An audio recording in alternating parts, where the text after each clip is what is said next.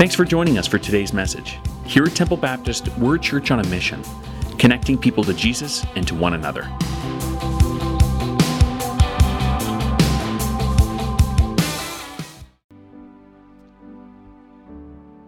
The Bible that I hold in my hand is a gift to each and every one of us so that we may understand who God really is.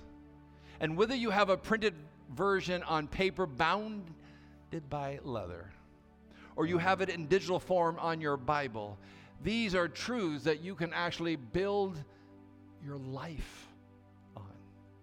And today we have an incredible access to multiple translation in our English language, but that was not always so. That was not always the story. In fact, wars broke out, preventing people from having a copy of the Bible in their own language. Let me share with you just a brief part of that history. John Wycliffe, an Oxford professor, scholar, theologian, was the first one to handwrite an English manuscript of the Bible in 1380. And the leaders in the church were so infuriated by his translation of the Bible into English that 44 years after he died, they dug up his body, they crushed his bones, they burnt them, and then threw them in the river so nobody would ever remember who John Wycliffe was. Then came John Huss, who had the same burning passion as John Wycliffe to get the Bible into the hands of the people. He actively promoted Wycliffe's ideas. He would say, the people should be permitted to read the Bible in their own language. Huss was later burned at the stake in 1415 using John Wycliffe's handwritten manuscripts as kindling to set the fire. The last words of John Huss were this, were these. In 100 years, God will raise up a man whose call for reform cannot be suppressed. William Tyndale holds the distinction of being the first one to ever print the New Testament in the English language. Tyndale, a, a, true scholar, a genius, so fluent in eight languages, languages that it was said one would think each one of them was his native tongue. And William Tyndale fought and died for the right to print the Bible into the common, spoken, modern English of the people of his day. He's quoted as saying, If God spare my life, I will see to it that the boy who drives the plowshare knows more than the scriptures than you, sir. He was speaking to an official who was criticizing his work. And the more that kings and bishops resisted the distribution of the Bible and the language of the people, the more fascinated the public at large became. I mean, one was at risk of burning at the stake just for possessing an English Bible. Then a man was born named Martin Luther, who we know began the Protestant Reformation. Almost exactly 100 years after John Huss was burned at the stake and said, God will raise up another man. In 1517, Martin Luther nailed his 95 Theses of Contention to the front door of the Wittenberg Church. That was 502 years ago this past week. Martin Luther would go on to translate the New Testament into German in 1522. Now, really, what changed everything, of course, was the invention of what many believe to be the most important invention of all of history the invention of the movable type printing press. And Johann Gutenberg, inventing the printing press in 1540, and the first book to ever be printed was the Bible. The invention of the printing press meant that Bibles and, and books could finally effectively be produced in large quantities in such a short amount of time. This was essential in the success of the Reformation and, and people having God's word in their own language. You can read throughout history kings and queens who opposed that and those who helped play a role in the Bible being distributed. You've heard of the king, uh, King Henry VIII, who first opposed that people would have a copy of God's word in their own language. He later, later changed his mind, not because he had a desire, by the way, for people to have the Bible, but for other sinister reasons. And then he had a daughter named Queen Mary, who many know is, is Bloody Mary, who would kill people at the stake for having a copy of God's word in English. Then Queen Mary's sister came to the throne, Elizabeth I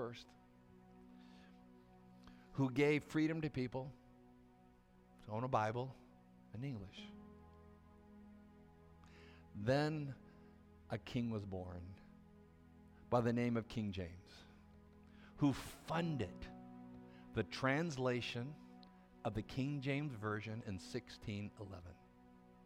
You know, during those early years, having a Bible in English was, was so valuable that Bibles were actually chained to the pulpit so nobody would steal them. And here we are today. Because men and women gave their life so that we may have a copy of God's Word to use in our own language. Well, good morning, everyone. It really is good to see you. Thanks again for uh, sharing part of your weekend uh, with us. I, I trust you are like alive because you got an extra hour of sleep. There's something about coming with a smile on your face with that extra hour, so we're glad that you made it. Pastor James happened to mention about this uh, insert in the bulletin about our, our values and, our, and the main thing. And one of the things I wanted to highlight is generosity.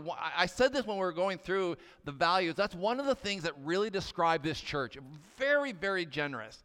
And um, we were talking about the hampers that are going to coming up. And I think actually James was over 100, I think it was 173 families that we were able to provide Christmas for, which was pretty amazing. And uh, the last couple of weeks, we've had hundreds and hundreds and hundreds actually of boxes uh, out in the foyer. Those who took a, a shoebox to make a difference in a child's life. And this Sunday and next Sunday, we're going to be collecting those. Already, a number of them have come in. So I just want to say thank you so much for um, actually, it's a great opportunity to teach your kids about giving and, and having eyes for the world and how we can help. And so, so thank you. And uh, for those who took all those shoe boxes, and again, just they're, they're collecting them today, all this week, and then next Sunday will be the last last of that. Well, I want to share with you something that millions, and I do mean millions of people, love to do. Literally, millions of people do it every day. In fact, I'm going to say there's probably a few hundred here that do it uh, every day, and that is to read a book.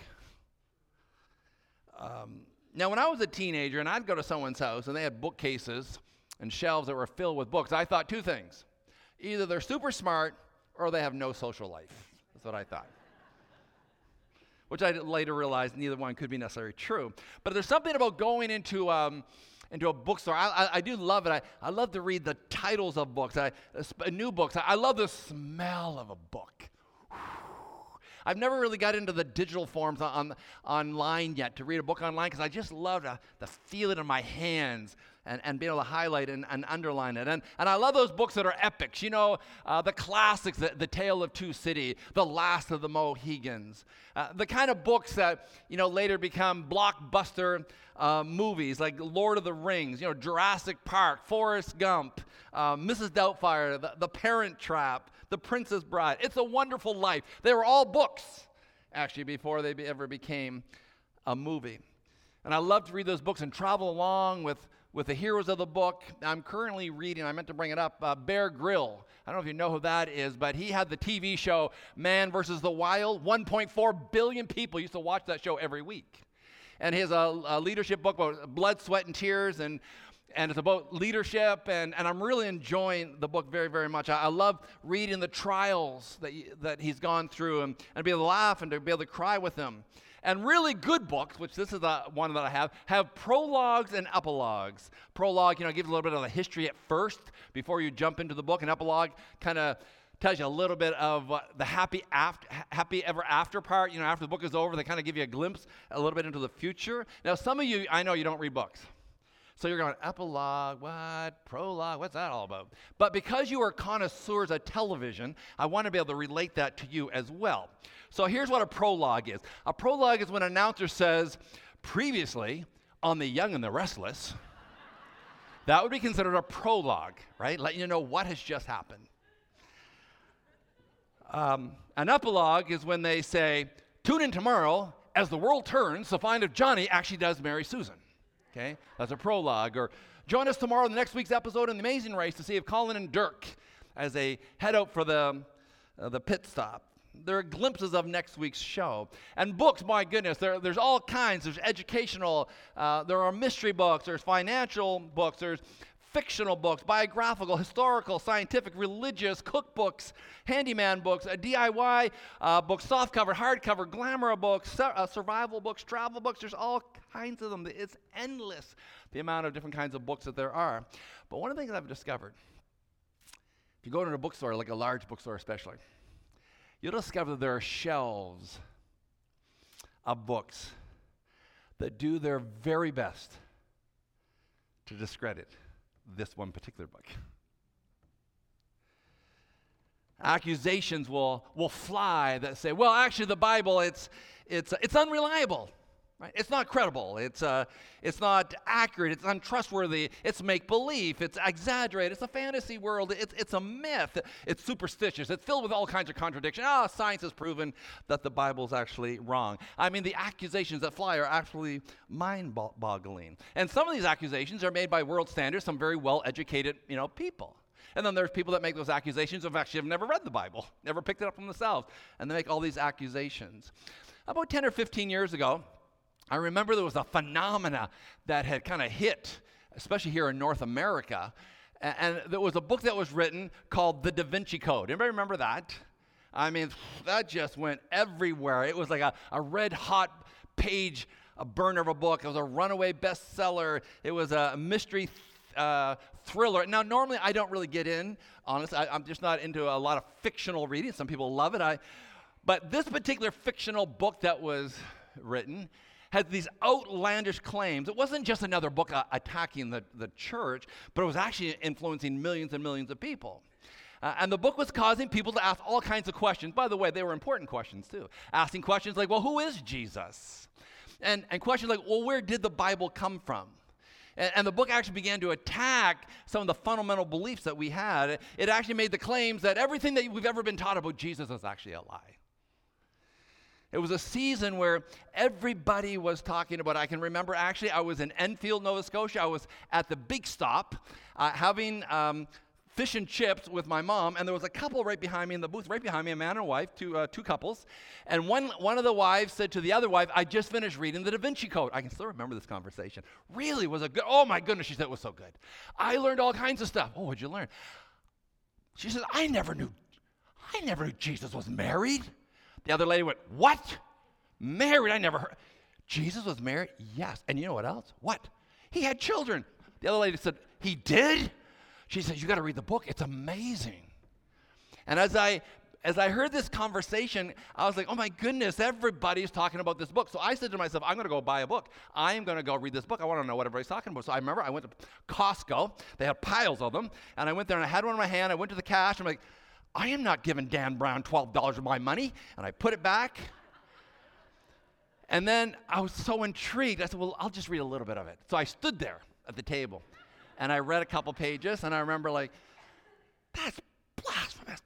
I put it down and I left. And I'm at the cart going to the, the cash. And I'm like, You go back and you get that book.